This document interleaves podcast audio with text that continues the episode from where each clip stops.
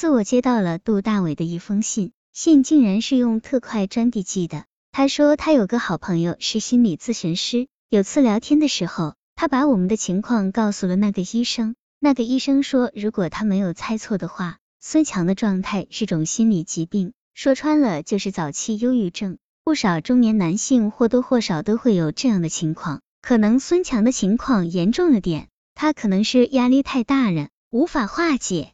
杜大伟在信里说，尤其是去年的提拔未果，让他有了精力消耗殆尽的感觉。朋友说，有时候在这种情况下，病人会对家人、最亲密的身边的人产生强烈的怨恨情绪，觉得他们帮不上自己，从而由失望到冷漠。至于给对方带来的迫害，应算是家庭冷暴力的一种。杜大伟的话让我觉得似乎很有道理，我立刻写了一封详细的信给他的那个朋友，讲述了我和孙强之间的一些细节，请教他是否有什么挽回的办法。同时，我开始找相关的杂志书籍看，这才发现现在这样的情况在很多家庭都存在着。正因为各种各样的冷暴力，使不少夫妻关系陷入疲惫，变得冷漠。最终外人插入，导致家庭解体的也有不少。咨询师的电话很快来了，他说办法有很多种，但万变不离其宗，就是自己要有信心，让孙强的心热起来。我从来没有做过这么难的事情，面对的是生活了那么多年，现在却形同路人的丈夫，而他了解我，正像我了解他一样。当我试图暖化他时，他并不说话，却用讥讽的眼神看着我。他是那么赤裸裸的表达对我的厌烦，让我根本无法亲近。我也试过用女儿去感化他，他对女儿还是好的，并没有流露出什么不妥。孩子对他说和妈妈谈谈心，他就用冠冕堂皇的话来搪塞说我们一直很好啊，一直在谈心啊。他让我的自尊心在女儿面前都要丧失殆尽了。他不和我交流，我甚至让和他比较好的朋友去侧面打听，问他对我的看法。他很从容镇静的说，没说的，我们很好，在外面，他还尽力维持着一个家庭和睦的样子，但是为什么却对我这副嘴脸？半个多月的时间里，我每天耐着性子跟他讲话，做点好吃的就打电话给他，他的情绪却越来越烦躁了。终于有一天，他主动把电话打给了我，他嗓子里完全像是有冰一样，说，请你再别烦我了，你不是救世主。我也不是一个孩子，他竟然也感到伤了自尊。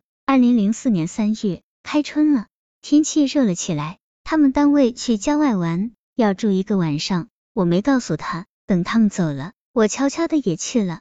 因为咨询师说，适当的寻找野外的接触是很好的契机。我自己无法拉他出去，只能利用这样的机会了。他们住在山里的度假村中，大部分人都去钓鱼和爬山了。孙强却和几个人在露天的茶座里打牌，他可能不会想到我在不远处昏暗的灯光下正悄悄的注视着他，他的样子一样是懒散淡漠的，不说话，眯着眼，眼睛看着牌，但我却能看出他的心确实并不在牌上，他究竟在想什么？他是否也在痛苦？突如其来的对孙强。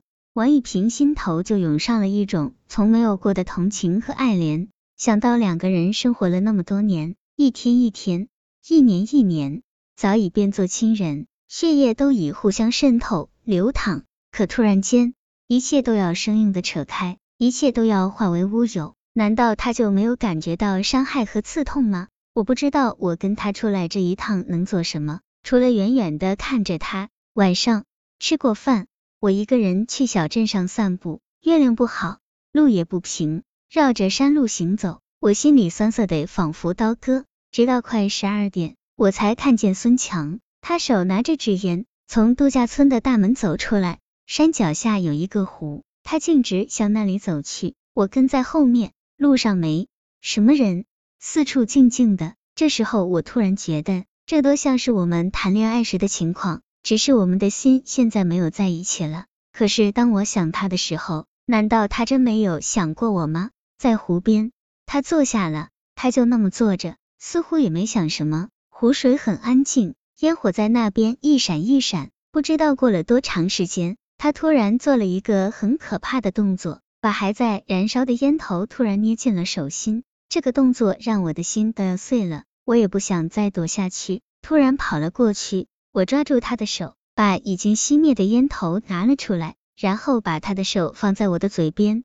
我的泪水已经噼啪叫了下来，滴落在他的伤口上。他吃惊，躲藏，想抽出手，但被我紧紧的拽着。最后，他终于平静了下来。我把头埋进了他的怀里，他的手贴在我的胸口。一瞬间，我突然想到这样一句话：世界上也只有夫妻能用这样的方式来表达关切，甚至不同于父母和孩子。这是骨中之骨，肉中之肉的感觉啊！事后，孙强坦率的告诉我，他的确是因为心理压力太大。造成了对家庭的怨恨，也有过想被弃的想法。如果不是杜大伟的那封信，我们也许早已经分开了。一对夫妻没有第三者，甚至感情也未泯灭，竟然轻易就走到了离婚的边缘，这的确是一件让人感到可怕的事情。我不知道，如果我同样失去理智，按照情绪来行事，我们以后的未来会是什么样子？但有一点可以肯定。